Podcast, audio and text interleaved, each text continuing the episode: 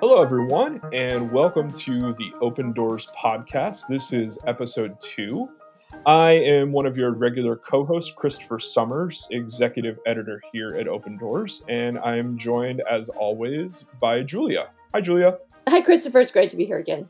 We are also joined by a special co host today. Uh, I am super excited that we also have David Curry, president and CEO of Open Doors USA, joining us today.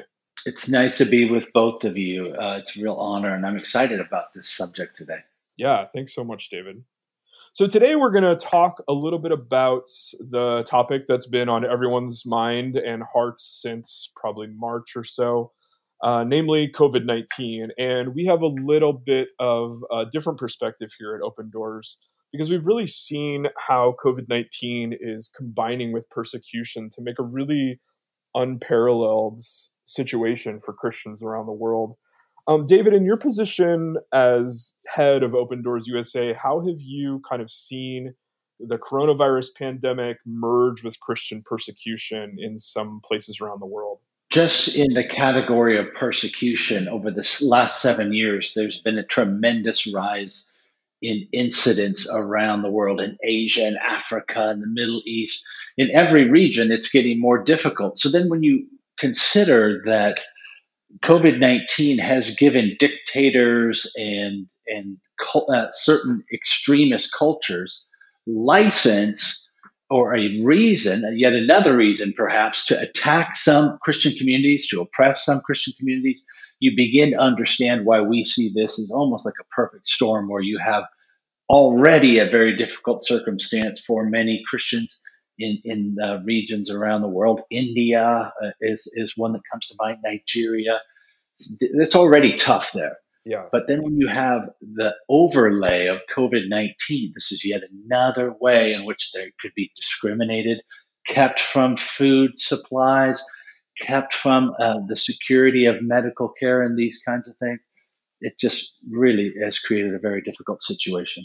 Yeah, thank you for sharing that. And, and we're going to dig deep into that in this episode. We were able to speak with some Open Doors partners in Bangladesh and around Southeast Asia, and that will be coming up shortly. But before we get to that, we wanted to talk a little bit about some of the news that we have seen uh, regarding uh, issues faced by persecuted Christians. So, what has been something that you've seen or that's been on your heart over the last few weeks? Yeah, so Christopher, one of the stories that I wrote recently highlights the resilience and fortitude of our brothers and sisters. And it's actually what David um, was talking about this convergence of COVID 19, along with the fact that persecution has not stopped. Persecution continues. And um, so we continue to get reports from our field about attacks against Christians, especially in northern Nigeria.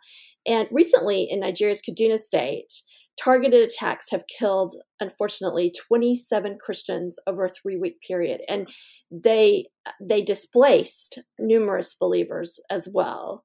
What really resonated with me was when our teams went in to assess the situation and, and the needs there they realized that many of the christians who had been attacked many who had lost um, loved ones in the attacks had returned to these all but destroyed communities and in northern Nigeria, when the extremists attack, they don't just kill; they basically raze the village. Um, they burn their their burn buildings and homes, basically trying to make um, that area not livable. So it was very surprising to our teams that so many had returned. And when our teams asked them why they were returning, the Christians, what they told us was so powerful. They said, "We must return so that the jihadists will not sing a song of victory over the Church of Jesus Christ. I just thought that was so powerful. And these are grieving believers who, in addition to trying to recover from these attacks, they're also facing severe food shortages because of COVID 19. And I just thought about the verse in Second Timothy and how they're really living witnesses of, of Paul's words that God has not given us a spirit of timidity or fear, but of power, love, and discipline. So their faith in the face of so much has just really encouraged me. I wanted to share that today. And Julia, all those attacks were happening in the middle of Nigeria's coronavirus lockdown, right? Exactly. Persecution has not stopped. The attacks have not stopped. In fact, our um, our Africa Services team says that the, the attacks have gotten even worse um, with COVID nineteen lockdowns. Yeah, and I think that's a common story. That was one of the that was the thing I was going to talk about today. Is we had some uh, news out of northern Nigeria similarly and this happened to a woman named Rose. Uh, she was part of a Christian village in the middle belt of Nigeria, which, if you if you've read a lot of our uh, articles or um, you know seen some of our videos, the middle belt of Nigeria is really where there are a lot of Christian communities, and then there are uh, Fulani herders uh, that are moving down from uh, the northern Nigeria where they graze cattle and most of these herders are peaceful. Um, you know, they've been they've been uh, working and raising livestock in the Middle belts among Christians for decades. But recently, especially over the last 10 years, we've seen a real uptick in militancy among portions of these herders. So we've seen some extremists uh, come out of the herder communities. And Rose uh, was in one of these Christian communities, and they were attacked by militants uh, from these Fulani extremists, and uh, they murdered her husband, and you know forced her. She was pregnant with her uh, third daughter at that point. And, you know she was forced to flee with her two other daughters, and just this horrible situation. And then to David's point, not only did she experience that kind of persecution, but then literally days later, the coronavirus lockdown happened in Nigeria. And suddenly she was no longer able to work or have an income. And she was completely almost hopeless because there was, you know, no possibility for her to feed her family. You know, and she told our uh, partners there in Nigeria that she was feeding her and her daughters just on mangoes uh, while she waited for relief. And her church didn't have enough money uh, and she was discriminated against because of her uh, faith. And so, in the place she lived, perhaps the local leaders uh, were anti Christian. So, she was discriminated against because of her faith in Jesus from being able to access uh, basic supplies that the government uh, is providing. So, David, I, I was curious, you know, you mentioned Nigeria and India and some other places how how common have you do you think stories like Roses are uh, as we face the COVID nineteen pandemic this year? Well, Christopher, when I first of all, when I hear you tell Rose's story, uh, it it just resonates with me. This is why we care so much because when you hear the numbers, I mean, right now, just to begin, we th- we know there's fifteen thousand Christian families that need help like Rose. But numbers like that are just so intimidating. We're also helping, I think, 100,000 people already in, in Asia with COVID response. It's intimidating, but the, the personal part of it is is stories like Rose. So that that touches me. We're not an aid agency. First of all, what we're there to do is to walk alongside people like Rose. We don't want uh, people to have to leave their home, leave their country to practice their faith. Uh, and people like Rose, they don't want to. They want to be safe where they're at, have the freedom to practice their faith privately. But the reality is, there's a lot of people like Rose. The story, the details might change, but there's just a ton of people who are in the crosshairs of COVID 19 and a system or a culture which persecutes them because they've decided to follow Jesus. And while we can't stop that persecution in many places, uh, we want to make sure we advocate care, lift them up in prayer. And when we have a chance, and thank God we do have a chance, it's not easy, but we have a chance to get them food, supplies, and, and that's why we're stepping up to try to help these people to survive.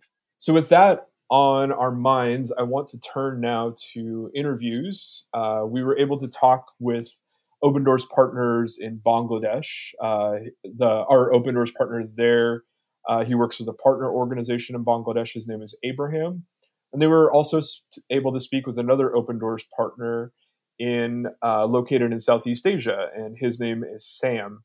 And I'm really excited to bring you these firsthand accounts. Uh, both these men have been able to travel um, in their areas and really see firsthand the impact of persecution in the midst of uh, COVID 19. And then in the case of Bangladesh, there was actually a cyclone that hit shortly before we recorded these interviews. So you'll hear uh, both brothers talk a little bit about that as well and what Open Doors is trying to do uh, to help uh, people impacted by the cyclone in Bangladesh. So, uh, with that, we'll turn it over to uh, discussion with Abraham and Sam. Hello, I am joined today by Brother Abraham, who leads a partner organization of Open Doors in Bangladesh. Uh, Abraham, thank you so much for joining us today. You're most welcome. It's my privilege. We are also here with Brother Sam. Uh, Sam, could you explain your role as an Open Doors partner? Yes, uh, my name is Sam, and I'm based in Southeast Asia. Uh, I'm a partner with Open Doors uh, for several years now, and we have been uh, serving the persecuted Christians in about seven countries in our region.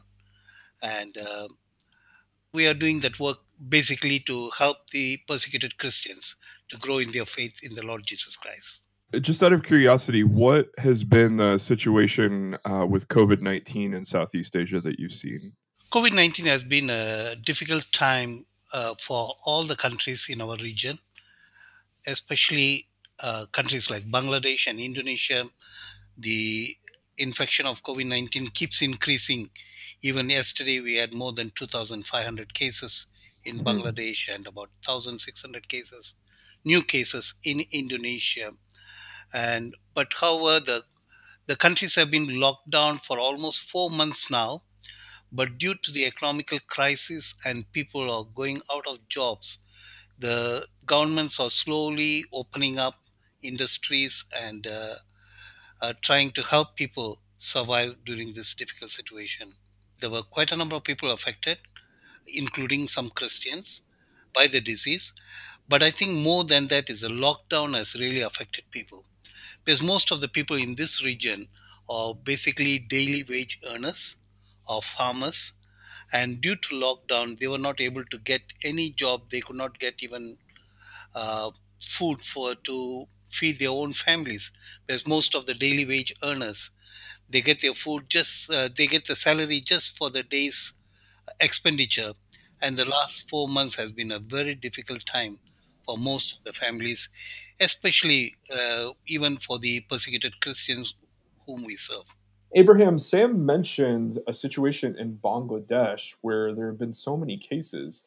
Can you tell us a little bit more about that? Bangladesh is a small country uh, with 164 million people, and 90% people are Muslim and less than 1% are Christians. And because of COVID 19, whole country uh, are affected, uh, especially financially, uh, because uh, since uh, last week of March, country is completely locked down and no traveling no work for many people many people lost their job and especially Christians. Uh, as you know, that is a, a poor country or developing country. Uh, Christians are from different background. They are also living under the poverty level. Some Christians are by birth Christian, uh, especially Catholics Christian and also uh, Protestant Christians. Some of them are doing well, but Christians in the provinces, they are having more difficulties because uh, their daily labor, most of them are daily labor. Even inside the city, some city areas, some of them are rickshaw puller. So they earn for a day. Mm-hmm. Whatever right. they earn is enough for the day. Has the has the government been uh, assisting Christians in some of the places that you serve?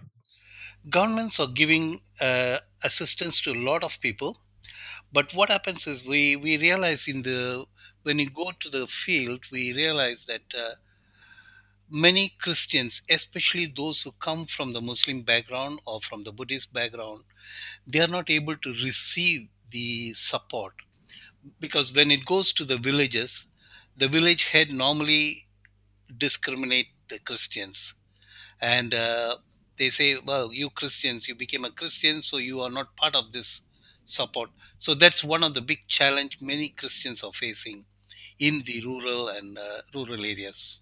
Is there a specific story you could share um, from one of the countries you work in like that? Well, uh, I can share a few stories, but uh, what I will say is that this is one one area in southern Philippines uh, where we work with some uh, MBBs, and uh, the go- the the villages the village received aid from the government, but this family, this particular family, was not given the aid, and uh, when our Christian brothers went to give the support, the village had really wanted to attack our uh, our people, as well as to tell the families in the village that because they became Christians, all this pandemic has come, and uh, and they were really uh, chased out of the village. In fact, uh, just about it happened about three weeks ago. This kind of discrimination happens all the time. And Abraham, what about specifically in Bangladesh? What's happening there that you can tell us? One of the uh, cases I, will share with you. Uh, one of the participants of uh, our women discipleship program. We have a women discipleship program for MBBs. So one of the participants, her name is uh, Selina. Uh, she completed the course and also replicating the same course in her areas. And uh, she has two young children and mother-in-law who is very elderly and half paralyzed. Husband left her. Husband is not faithful.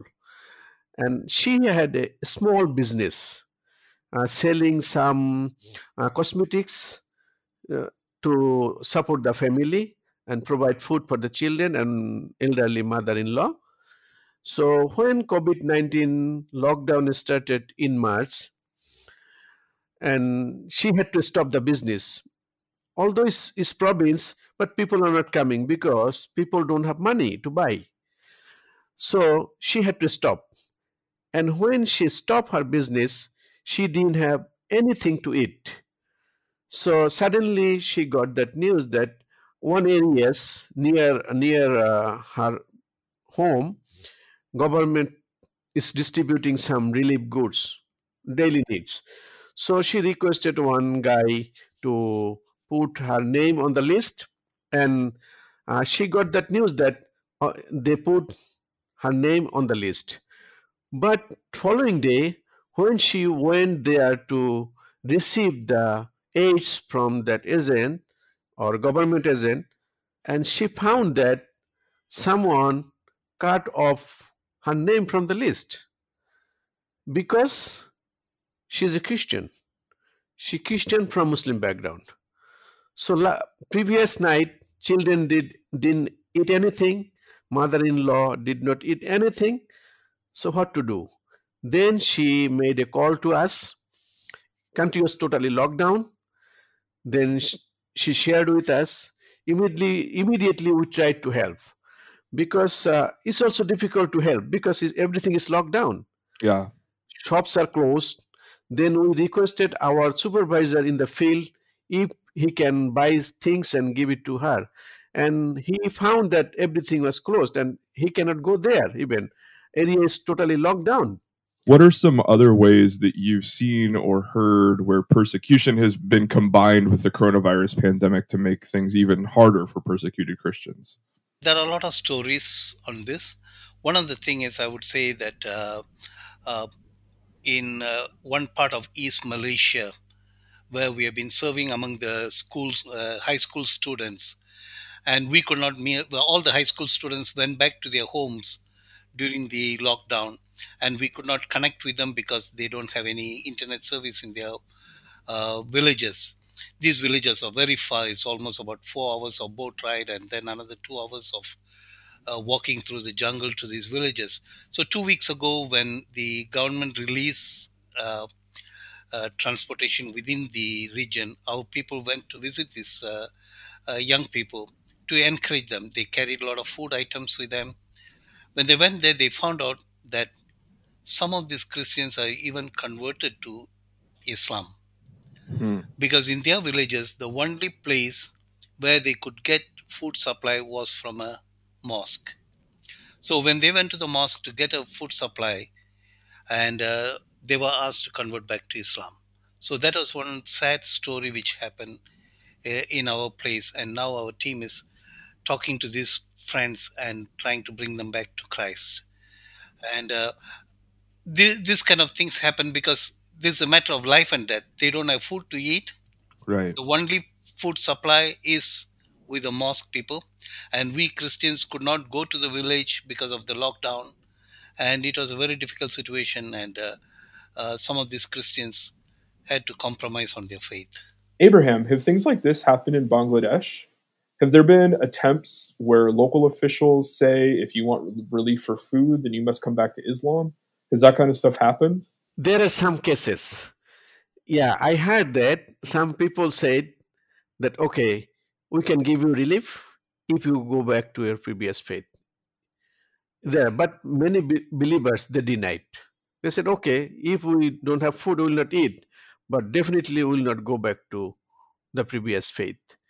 There are some cases. How has regular persecution been affected during this time? I, I mean, you've talked about government aid being denied during COVID, but what about just the day to day persecution that Christians have felt? Has that gotten better or worse as the lockdown has gone? Uh, it's uh, almost the same uh, like before, but uh, now they are added one thing.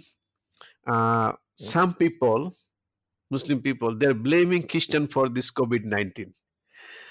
They said, "Oh, this, this is the curse for Christian." What is your organization supported by Open Doors doing to help believers in this part of the world? when the COVID 19 started and lockdown started in March, in the beginning, we are not able to help. But after that, we started to help uh, when we got that news that believers are overlooked in different parts when government is distributing the relief goods then we started to do and get the information from different groups different churches. And then uh, finally during covid-19 for covid-19 we are able to distribute food uh, for 1100 families uh, if you say individual beneficiaries it would be 4000 4000 individual beneficiaries we were able to distribute food uh, for them At present, we have supplied food to more than 4,000 families in all these countries for at least three or four times during this past four months. And uh, we have been we have been continuously doing this, and we will continue to do till uh, people are able to get a job or people are able to make a living on their own. But uh, there are some difficult situations, like in Bangladesh. COVID 19 is one calamity we had. To add to that was a cyclone Amphan, which happened three weeks ago, which wiped out thousands of homes. And uh, just for Christians alone, there are more than 1,200 families who lost their home and their livelihood because of the cyclone Amphan. So it's a double tragedy, I would say, which they had to go through. Yeah. You've mentioned lots of lots of struggles. You've mentioned Christians who haven't been able to get aid. You've mentioned a cyclone uh, in Bangladesh. You've mentioned the hardship of not being able to social distance. In all of these situations, are there any places of hope where you've seen God work in a way that has made you just amazed? Oh, yes. In spite of all these things, I, I can tell you many stories. One of the stories I would like to tell you is what happened in Sri Lanka recently, just last month or about three weeks ago. And uh, we, we supplied food for a community of about 100 Christians. Out of the 100 Christian families, about 40 of them are widows uh, because of the previous uh, civil war. They lost their husbands. So we really felt that we should support these families because they were all daily wage earners. And the very interesting thing is, about four months ago, in the month of November 2019, this church was attacked by Buddhist extremists. and about seven of the members were beaten up so badly, including the pastor and his wife, were beaten up for meeting in their in their uh, villages for Christian fellowship, and they were asked to close down the church. But then, after the police intervention, the church was allowed to operate under some restriction. This happened just in the month of November 2019. So, when we supplied the food for these 100 families, and the pastor and the families uh, the members, they decided that they will split the food with the people who persecuted them, who beat them up. So they called all the villagers, including those who beat them up, and they shared all the food with all of them, including the non Christians. That really brought tears in the eyes of some of the people who really persecuted these uh, believers.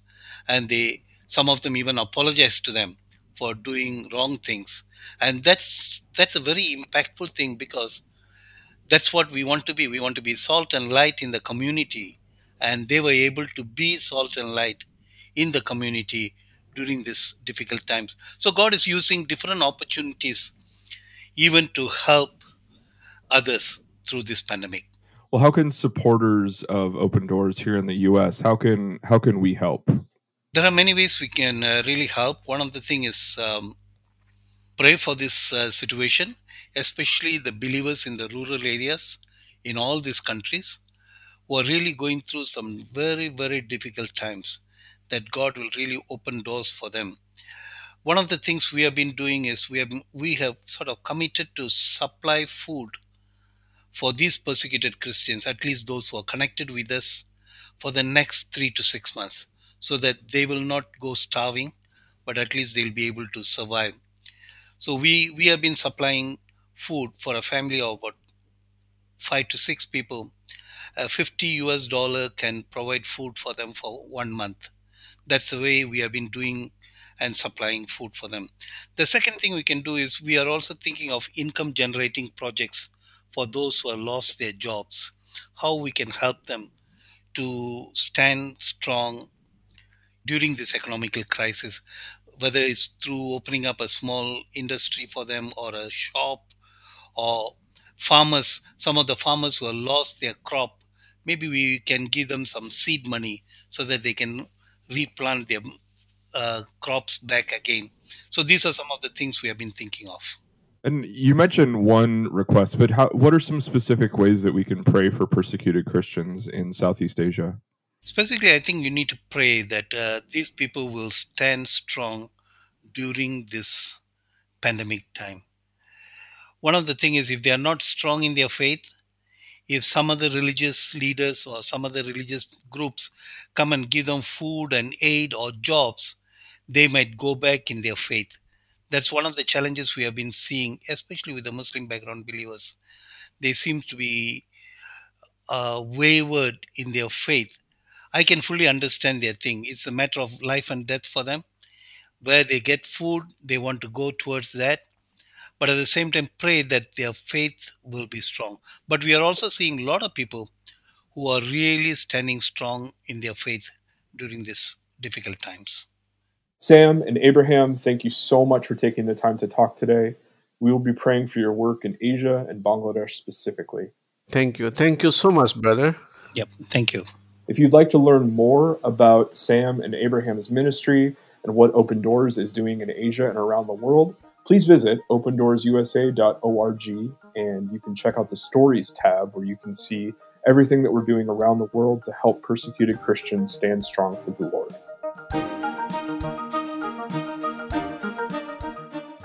Uh, so that was my conversation with Abraham and Sam. I was really struck by their stories, especially of just hearing hearing Christians told you are not allowed to get aid because you are a Christian. Uh, Julia, have you heard of other stories like that? I, I, know you keep up with our news and coming from the field. Where where else have you heard those kind of stories from?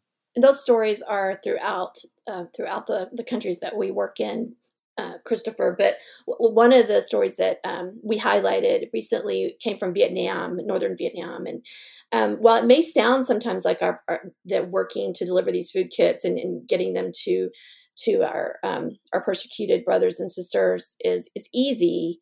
It's it's really not. And this story uh, shows us that it, that it isn't. I'll, I'll just quickly share it real quick. We got reports that 107 people that's 27 christian families have been denied uh, covid-19 uh, government aid because of their faith. So picture this. These families are uh, starving and they uh, get word that the government aid um, is coming to the village uh, where they live. And our partner said that they were so excited to hear that this aid was coming and they walked up to get their aid. And they were told by the authorities who were passing out the, these resources you're not on the list. And they were said they were said your god will take care of you and i just can't even imagine what they would that would feel like but thankfully when our partners heard about this they arranged to discreetly deliver food and supplies to these families. Right as they started the distribution, just 15 minutes after they started, um, the local authorities of the village, including the tribal leader, showed up and said, No, you're not going to do this. And they actually ordered them to leave the village immediately. And the persistence, though, of our partners just um, blows me away sometimes. Thankfully, they they didn't give up. They took these sacks of rice that these families so desperately needed to a different village and a believer there willingly agreed to open up their home uh, for the um, for to have the distribution there. And they told the family representatives uh, to come to that home. And through that through all of that these families walked away um, each household received 55 pounds of rice uh, to feed their families. And it's just one story of Christians being denied aid because they don't follow the majority religion or because they're not following um, the village um, tribal customs. We have multiple reports of this happening, but it just shows us, really, Christopher, that the convergence of persecution and, and COVID 19 and how the virus and the quarantines are really crystallizing persecution of our brothers and sisters. Yeah. David, I want to come back to something you mentioned earlier before the interview. Uh, you mentioned that Open Doors is not an aid organization. So, what would you say to someone who might ask if Open Doors is an aid organization and you know you got your start with Brother Andrew smuggling Bibles in? Why is it that you are concentrating so hard on food? Why aren't you you know why aren't you sticking just to bible delivery or discipleship materials uh, why why are we bringing food to you know like you said 100000 believers in in asia well first of all no matter what region of the world you're talking about our calling and have this is our calling it's been the same for 65 years. Has been to strengthen what remains. It's from the a scripture that refers to that. So our job is to help strengthen the church. What our core gift is, however, and it's it's terribly important in this time and in this age, is how do you get assistance? How do you stand with people in difficult regions? And that core skill, the ability to get food, to get Bibles, to get access to people who are isolated is so important. If you were all alone in a difficult place, you just feel so alone in your struggle.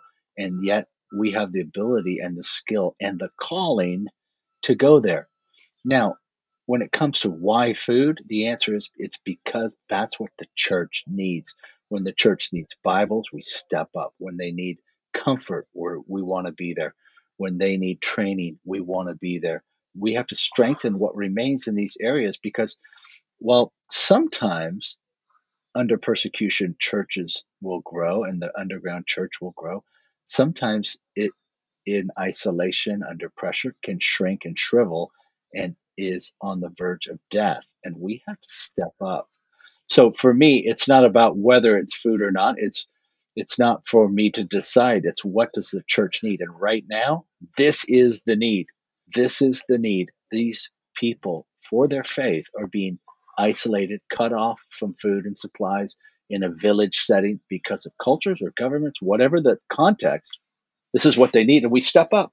Yeah, and I, I would encourage you listening that if you are curious about some of the other stories or want to see how you can help Open Doors in its mission to strengthen what remains, visit our website at opendoorsusa.org.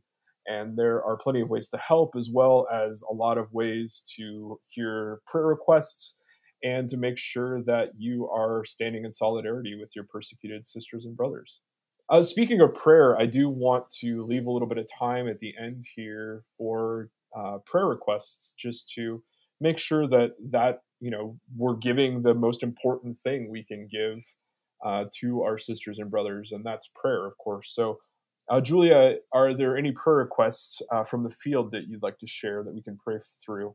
we have to always remember our North Korean brothers and sisters because while they, um, so far, the country has yet to say that there has been even a case of um, coronavirus, um, we we know differently. Uh, there have been too many reports uh, from the UN, um, from our um, from our partners um, that we know differently. There, something else is happening. Um, that North Koreans are starving, and that there is a crisis going on. So I just want us to pray for this crisis, this uh, this underlying crisis that's happening in this isolated country. We hear that there are very few defectors. People can't move outside of Korea any uh, escape Korea anymore. Um, you know, there's so many things that we continue to hear about how coronavirus is affecting North Korea. Um, so we just want to continue to remember them, even though we don't have these kinds of stories like Rose's. Um, we definitely know that our brothers and sisters there are suffering. David, what about you? Are there any prayer requests that have jumped out to you over the last few weeks? I'm very concerned about northern Nigeria. Rose is is part of that story, but it's a big story. And with all the other competing noise in the news cycles about elections and everything else, I'm just fearful and would hope that people will pray for northern Nigeria, for really that middle band of the Africa continent that is facing both massive growth in persecution and now COVID. They they're getting it hard a little later than we did, but you're really having some some challenges there. And I just pray I, I really want our hearts to be turned towards Africa.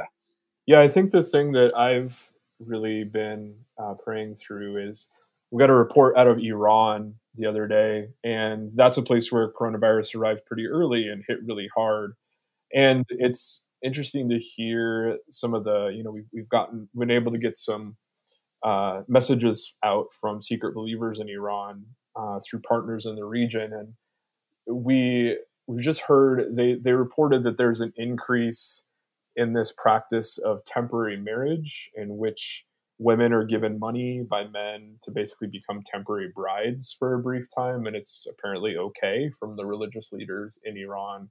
So we've seen that happening and there's a there's a sense of hopelessness and fatigue that even is uh, impacting the church that you know we we hear reports about uh, believers who are just having a hard time feeling like they have the strength to reach out to people in need. And it, you know that's something I feel here is you know as this drags on when is it going to end? And just feeling tired and asking god to really give us a sense of mission and purpose. But something that then encouraged me is that you know also in iran another pastor uh, wrote to a partner outside of iran and said many non-believing family members of christians have changed their views toward the church during the pandemic. They were amazed to see how the church was taking care of the needy. And to me that really represents kind of those two sides of you know why we do what we do is you know the church is fatigued and we want to be there to strengthen because we know that when the church is strong and is able to do what the church does then people hear and see the face of Jesus and are drawn to him like never before. So that's right. Right. So I, yeah, that just struck me, and I, you know, I think we can keep praying for places like Iran where, you know, Christians have been battling through the same coronavirus a lot of us have and they're trying their hardest to make sure that they're a light even in a very dark place and that's that's in iran and, and africa and north korea it's it's throughout our brothers and sisters really want to be lights well thank you so much uh, david would you mind closing us in prayer before we end this episode absolutely heavenly father For all those listening, will you soften our hearts, Lord? There's so much going on. You prompt us. How are you calling us? How are you calling us to pray? What are you uh, helping us to sense? How are you moving, Lord? We pray for North Korea, for the believers there, for for Nigeria, and, and across that band in the middle of Africa where people are persecuted, and in Iran as well, Lord. All of these have the complicating factor of COVID nineteen. God, will you will you be present with them where it seems so hopeless? Will you lift them up? We pray for Rose, all alone, maybe in a worldly sense, lost her husband, under pressure, hard to get food. We pray a blessing on her today, Lord. In Jesus' precious name, amen. Amen. Thank you, David. Yeah, David, thank you so much for being here with us. Thank you both. Uh, it's, it's going to be a great, great thing you're doing. I appreciate it. All right. Well, if you enjoyed this episode, please make sure you subscribe and rate us on your favorite podcast application. And if you have any questions, you can always email podcast at odusa.org and we will try to get back to you. Uh, for now, until next time, I am Christopher Summers. And I'm Julia Warren. And we will see you next time to connect you with your persecuted family because we are all one church and one family. Thanks.